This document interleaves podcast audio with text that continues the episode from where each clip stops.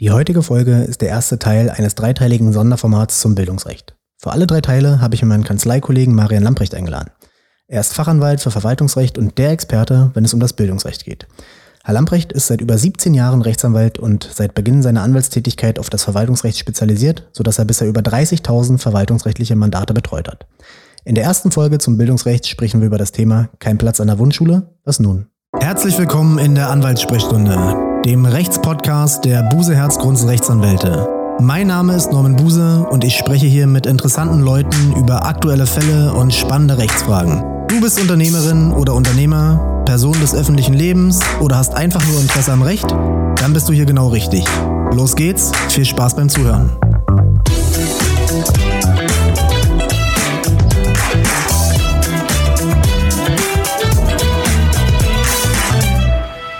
Hallo Herr Lamprecht. Hallo Herr Buse, grüße Sie. Ja, schön, dass Sie heute bei uns sind.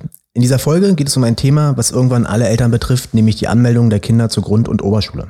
Dass die Wahl der Wunschschule gar nicht so einfach ist, erfahren Eltern häufig erst dann, wenn sie einen Zuweisungsbescheid vom zuständigen Schulamt bekommen und die Tochter oder der Sohn auf eine Schule gehen soll, mit der man überhaupt nicht einverstanden ist. Bevor wir erklären, was man in solchen Fällen machen kann, sprechen wir zunächst etwas über Ihre Anwaltstätigkeit und das Schulrecht allgemein.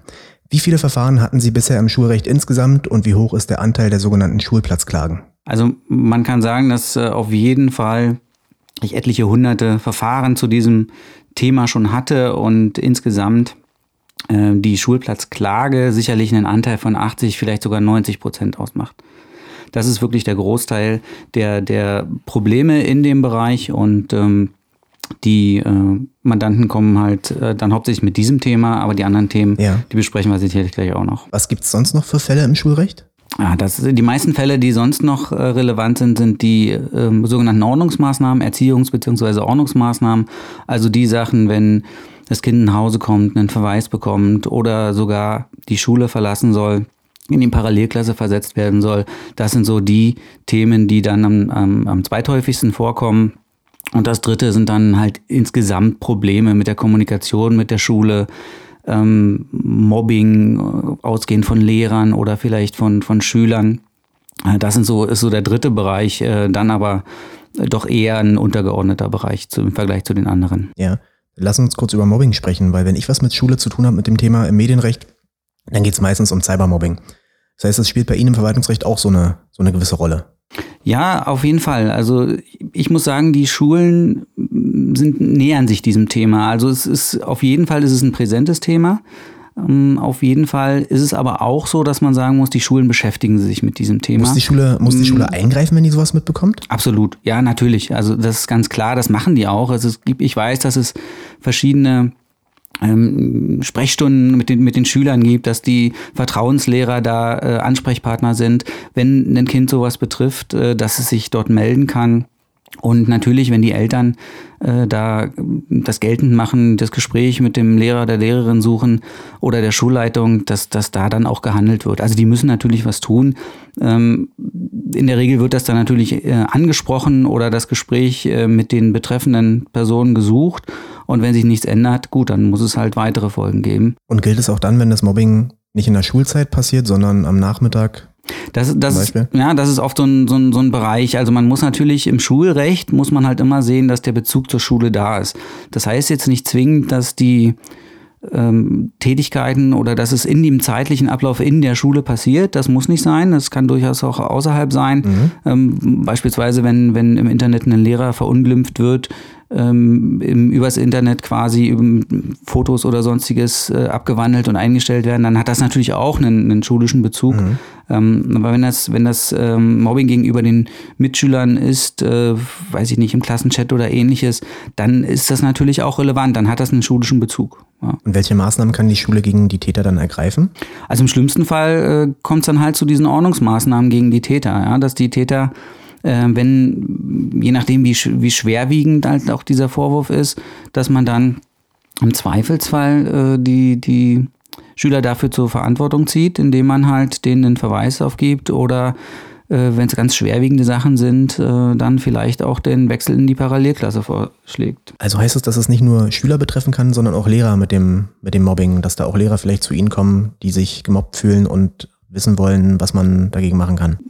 Das, ja, das kann natürlich auch passieren. Es Aber dann geht es ja wahrscheinlich, ne, dann in dem Verhältnis ist es ja dann quasi kein, kein Subordinationsverhältnis, sondern da, das ist ja dann zivilrechtliches Medienrecht. Das, das ist entweder zivilrechtliches Medienrecht, genau, oder es ist halt, wenn, wenn, wenn die Lehrer sich da irgendwie von der Schulleitung missverstanden fühlen, dann ist es halt, mhm. halt wieder ein dienstrechtlichen Bezug, dass man sagen kann, ja, der Beamte, die Beamtin äh, wird mm, von der Schulleitung irgendwie äh, ja nicht ernst genommen, im Zweifel gemobbt. Äh, das, das kann natürlich auch passieren dann, ja. Dann lassen Sie uns jetzt zum Thema Schulwahl kommen. Kann ich grundsätzlich frei auswählen, auf welche Schule meine Kinder gehen? Ja, das kann ich. Grundsätzlich kann ich frei auswählen, aber natürlich ist diese Auswahl beschränkt durch die entsprechenden Kapazitäten. das ist, ist klar, eine Schule, die Aufnahmekapazität einer Schule, die ist begrenzt. Und äh, wenn es da freie Plätze gibt, dann habe ich die freie Wahl. Aber genau das ist ja das Problem, dass es in der Regel dann keine freien Plätze gibt und da irgendwie Auswahlverfahren stattfinden müssen. Ja. Wie, wie erfolgt die Verteilung der Plätze in der Schule? Gibt es da feste Kriterien? Wahrscheinlich ja. Absolut, muss es, natürlich, klar. Wir, haben, wir sind hier im, im grundrechtsrelevanten Bereich und da muss es ganz feste Kriterien geben und äh, das sind die Kriterien, die wir dann im Verfahren natürlich auch überprüfen. Mhm. Ähm, dass die, die Aufnahme zur Schule, das ist, äh, unterscheidet sich halt, äh, auf welche Schule man gehen will. Also Grundschule hat andere Aufnahmekriterien als die weiterführenden Schulen. Ja. Und insofern muss man da dann ganz genau hinschauen und es gibt auch Sonder, Schulen oder Sonderprobleme bei, bei Schulen, Aufnahmekriterien bei Schulen, wie, wie beispielsweise die staatlichen Europaschulen, wo es um, um andere Fremdsprachen geht, wo die, der Unterricht halt beispielsweise in Spanisch oder in Englisch dann erfolgt. Da gibt es nochmal gesonderte Aufnahmekriterien. Ja. ja. Welche Schule wird einem denn grundsätzlich zugewiesen? Wenn wir, gehen wir mal von den Grundschulen aus. Ähm, bei der Grundschule ist es halt so, dass wir einen bestimmten Einschulungsbereich haben. Den äh, legt das Bezirksamt, das Schulamt, legt den Einschulungsbereich fest. Und dann sind alle Kinder aus diesem Einschulungsbereich, die werden dann auf diese Schule zugewiesen. Das heißt jetzt nicht, dass diese Einschulungsbereiche immer gleich bleiben, sondern die können sich natürlich auch ändern.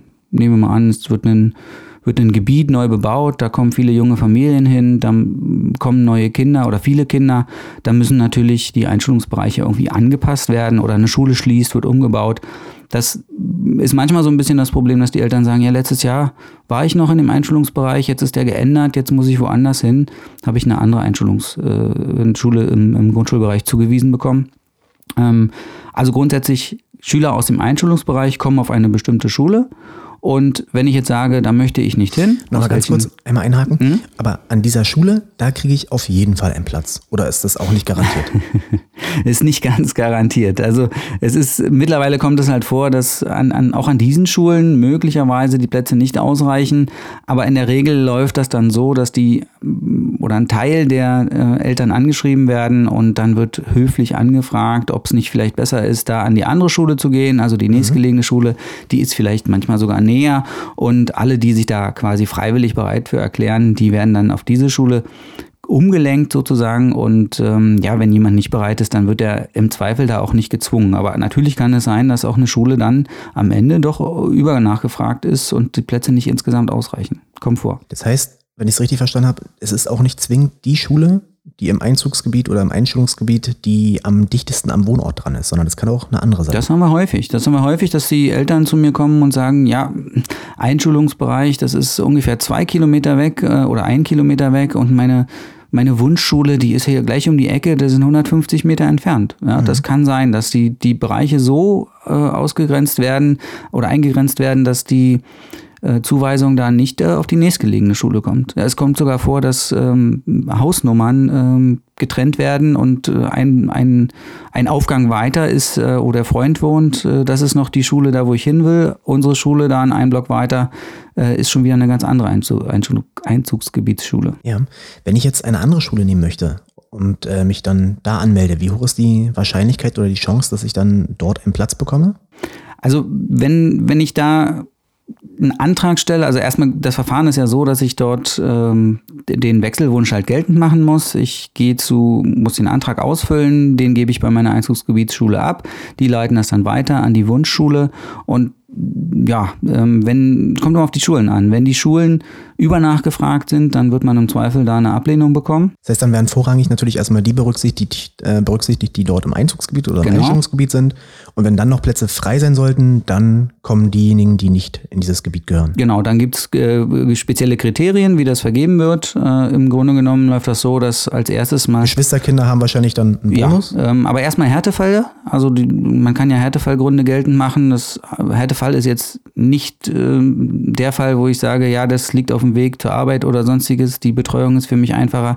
Das gerade nicht, sondern Härtefall bedeutet, aus, aus familiären oder gesundheitlichen Gründen muss die Aufnahme an dieser Schule erfolgen. Das sind sehr wenige Fälle. Ähm, und wenn die Härtefälle dann verteilt sind, dann äh, ähm, kommt halt, im Wesentlichen kommen dann die Geschwisterkinder äh, zum, zum, zum Zuge, dass halt jemand, der auf der Schule im kommenden Schuljahr auch noch ein Geschwisterkind hat, da einen Vorteil hat. Und danach, wenn dann noch Plätze frei sind, dann äh, gelten halt andere Kriterien, beispielsweise ähm, dass, wenn die Eltern ein bestimmtes Schulprogramm wünschen. Ja? Das ist halt so ein bisschen, das ist so ein bisschen undurchsichtig. Deswegen im Zweifelsfall wenn man da nicht weiterkommt, wenn man da im Internet vor der Antragstellung nicht, nicht äh, findet, äh, was, man, was man da eintragen sollte oder was da berücksichtigt, berücksichtigt wird oder nicht, sollte man im Zweifelsfall schon, schon vorher mal einen Anwalt fragen. Sie haben gesagt, dass es einen Unterschied macht zwischen Grundschule und Oberschule. Wie sieht es denn bei der Oberschule aus? Wonach gehen da die Kriterien der Anmeldung? Also bei der Oberschule ist es so, dass man sagt, ähm, es gibt keine keine Begrenzung mehr des, also keine wesentliche Begrenzung des Schulweges. Ja, während bei den Kleinen ist es ja so, dass, dass da kann ich keine Schule nehmen, wo das Kind irgendwie mit den Öffentlichen unterwegs sein muss, sondern das muss alles so mehr oder weniger fußläufig erreichbar sein.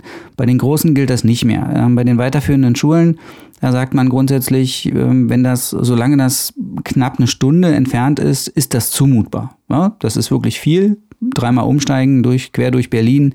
Ähm, eine, eine, ganze Stunde ist als Schulweg ja, pro Strecke zumutbar. Es oh, klingt, ja klingt hart, ne? Also für, also ich weiß das von meinen Kindern, die sind hier 20 Minuten mit dem Bus gefahren und ich fand das schon ein komisches Gefühl. Das ist schon ja. grenzwertig. Ne? Aber genau, die steigen hier ein, steigen da aus, da ist das alles in Ordnung. Aber wenn ich jetzt sage, quer durch Berlin mit zwei, dreimal umsteigen vielleicht, äh, soll noch zumutbar sein, ah, das ist schon schwierig. Oh, das ist ja, ja, das ist ja auch der Grund, warum die Eltern sagen, das geht nicht. Ne? Die, die, die Schulen, wenn die so weit weg liegen, dann ist es ja. ja. so, dass die Kinder sind ja eh schon belastet durch die weiterführenden Schulen. Ja, das ist, die haben Ganztagsbetrieb, die haben, äh, wenn die dann halt noch äh, zwei Stunden am Tag Fahrzeit einplanen müssen, dann ist das echt viel. Ja?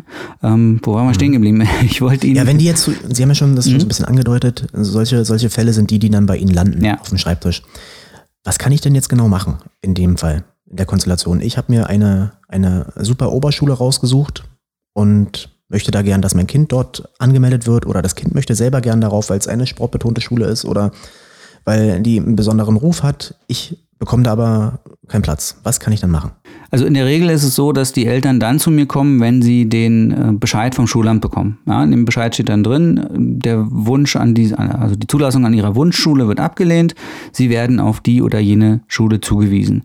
Dann kommen die Eltern in der Regel zu mir. Ich habe ein paar Eltern, die sich schon vorher da besonders Gedanken machen und sich von mir beraten lassen, bevor der Antrag gestellt wird, damit sie da ja keinen Fehler machen, beziehungsweise ihre Chancen komplett ausnutzen ähm, kommen manche schon vor der Antragstellung zu mir. Dann macht das Sinn oder ist das in den Fällen gar nicht so wichtig? Das, also manchmal macht es schon Sinn. Also es ist, ähm, man kann, man kann bei dem Antrag ja verschiedene Wünsche angeben und begründen und im, im, Einzelfall macht es sicherlich Sinn, dass man da sich das nochmal genau ansieht und vielleicht auch bei der Begründung hilft, damit es dem Schulamt vielleicht einfacher äh, wird, dann da auch mal mit Ja zu antworten und da vielleicht einen Härtefall zu sehen oder äh, ähnliches dann halt äh, auf, auf den Gründen halt basierend dann die, die Zulassung halt auszusprechen. Ähm, vielleicht nicht in jedem Fall, aber doch im Zweifelsfall sollte man da vielleicht einen Anwalt zur Rate ziehen. Ja, aber wenn spätestens. Als, hm? Ja, wenn ich mich jetzt als Mutter oder Vater bei Ihnen melde, wie geht es dann genau weiter? Was muss man da machen? Genau, also spätestens wenn der Bescheid da ist, dann sollte man sich äh, beim Anwalt melden. Ähm, bei uns läuft das dann so, dass wir uns den Bescheid erstmal genau ansehen, schauen, was im Bescheid aufgeführt ist. Da sind mehr oder weniger Gründe benannt, äh, warum die Zulassung erfolgt oder nicht erfolgt ist. Und dann beraten wir die Mandanten. Im Zweifel werden wir dann halt Widerspruch einlegen gegen diesen Bescheid. Wir beantragen Akteneinsicht und äh, fahren dann zur Schule hin. Jetzt im, im letzten Jahr ähm, war es häufig so, dass wir die Unterlagen dann auch äh, elektronisch schon zugesandt bekommen haben. Aber im Regelfall fahren wir da vor Ort, schauen uns die Verteilungsunterlagen an, also alle Bewerberunterlagen werden mir dann vorgelegt ähm, und dann kann ich diesen gesamten Verteilungsvorgang nachvollziehen. Mhm. Und wenn ich da Fehler aufdecke, wenn ich da irgendwelche Probleme sehe, dann bespreche ich das in der Regel mit den Bearbeitern, Bearbeiterinnen beim äh, Bezirksamt und die sind meistens ganz offen, schauen sich das auch mit an und ähm, oft ist es dann so, dass wenn man dann ein kleines bisschen zuwartet, dann schon Zulassungen ausgesprochen werden. Also wir bekommen dann in der Regel schon im Widerspruchsverfahren ähm, viele, viele Zulassungen ausgesprochen. Ja.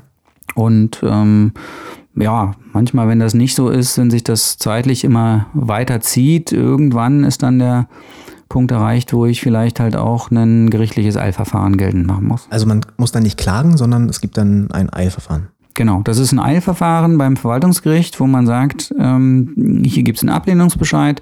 Ich habe dagegen Widerspruch eingelegt, aber das Bezirksamt hat bisher über den Widerspruch noch nicht entschieden.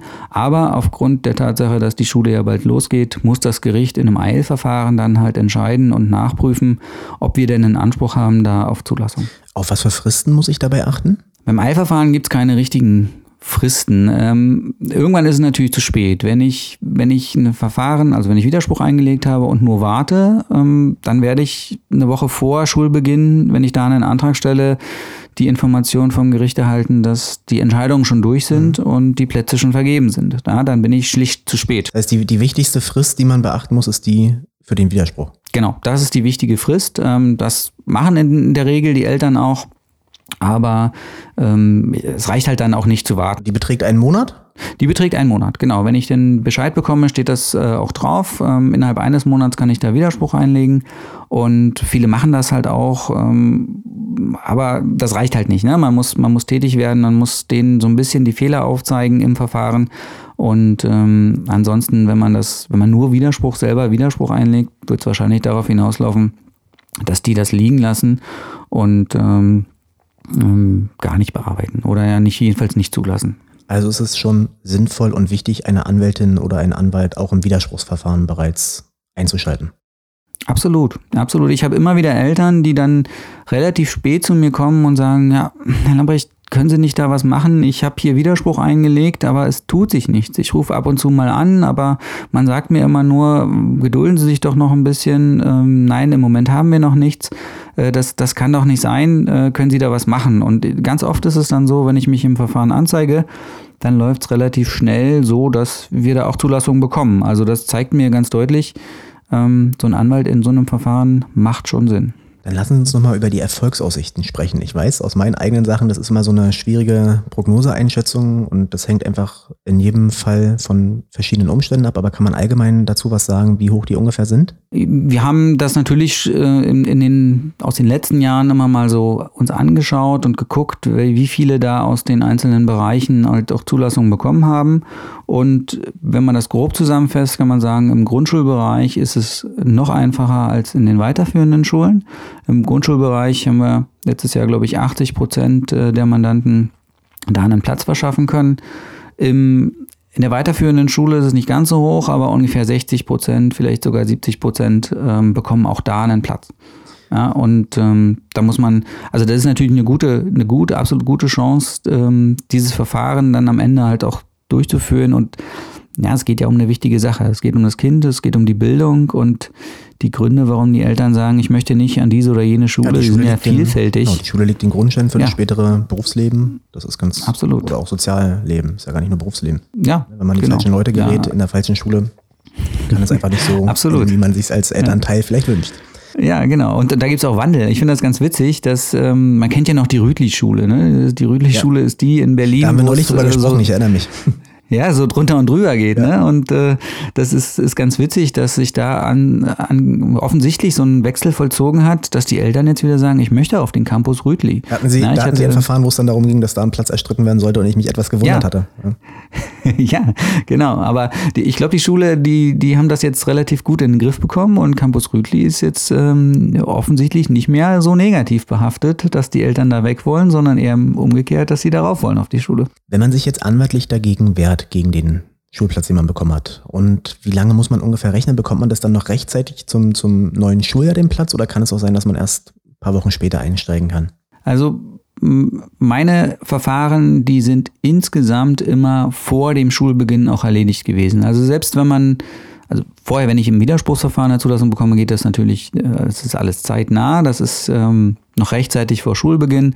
Aber wenn ich ein gerichtliches Eilverfahren einleite, dann liegt das halt bei Gericht. Das Gericht muss am Ende die Entscheidung treffen und wenn man sich nicht einigt, dann muss das alles vom Gericht durchgeprüft werden und die Gerichte sind in der Zeit sehr, sehr überlastet. Aber die Gerichte sind halt auch stets bemüht, sämtliche Verfahren vor dem Schulbeginn zu erledigen. Ja, wir haben, glaube, vor, vor nicht dieses Jahr, sondern letztes Jahr haben wir äh, jemanden begleitet über einen Fernsehsender, die wir uns angefragt hatten, ob die, ob wir das machen können. Die Mandanten können sich das nicht leisten, aber ob wir da jetzt so ein Verfahren führen können, weiterführende Schule. Die haben wir dann da begleitet und der Fernsehsender hat darüber auch dann berichtet. Und da war es so, ich habe am, am Freitag vor dem Schulbeginn habe ich die Zusage bekommen und dann die Mandantin da anrufen können. Und äh, war, das war das war toll, da hat keiner mehr mit gerechnet, dass das dann so später noch, noch funktioniert. Aber das ist schön. Aber jede Entscheidung, die ich bisher hatte, ist vor dem Schulbeginn dann auch äh, ausgesprochen worden. Und deswegen ist es, also es wird sicherlich Fälle geben, in denen es vielleicht auch Sonderfälle sind, äh, wo die Entscheidung dann nach Schulbeginn kommt, aber das ist wirklich eher die Ausnahme. Super, das ist ja eine gute Nachricht, weil das ist auch so ein, also das würde mir Bauchschmerzen bereiten, wenn ich weiß, dass meine Tochter, mein Sohn erstmal in einer anderen Schule anfangen muss und dann da wieder rausgerissen wird und erst zeitlich versetzt dann zu der, zu der Wunschschule gehen kann. Genau, Aber diese absolut. Angst kann man dann Klar. ein, eindeutig nehmen. Gut, dann letzte Frage zu dem Thema. Kann ich als Schülerin oder Schüler Probleme in der Schule bekommen, wenn der Direktor, die Lehrer wissen, dass ich mich da eingeklagt habe? Nein. So eingeklagt natürlich in Anführungszeichen. Schon klar. Ähm, das ist, ja, also in diesem, in diesem Bereich ist es halt so, dass das, dieses Verfahren halt jedes Jahr ähm, werden die Verfahren geführt. In der Grundschule, in der weiterführenden Schule. Letztlich ist es völlig egal, ob man, ob und wann man da in, in die Schule reinkommt. Ich habe keine Rückmeldungen von den Mandanten, dass die sagen, hier werde ich benachteiligt, weil ich halt gerade dieses Verfahren gewählt habe, weil ich übers Gericht reingekommen bin, habe ich bisher noch keine einzige Rückmeldung gehabt. Also da glaube ich, kann ich auch die, die Zuhörer beruhigen, die da vielleicht so ein Verfahren überlegen oder wo das vielleicht die Einschulung nächstes Jahr ansteht. Da glaube ich, muss man sich keine Gedanken machen, dass wenn man da gewinnt, dass das Kind dann irgendwie der Leidtragende oder die Leidtragende ist. Alles klar, das klingt gut. Gut, dann vielen Dank fürs Gespräch. Sehr gern. War auch für mich sehr interessant. Alles klar. Bis dann. Ciao. Ciao. Das war's mit der ersten Folge zum Bildungsrecht. Ich hoffe, euch hat dieser Podcast der Buseherzgrunds Rechtsanwälte gefallen und ihr wisst jetzt, was zu tun ist, wenn es mit dem Platz an der Wunschschule nicht geklappt hat.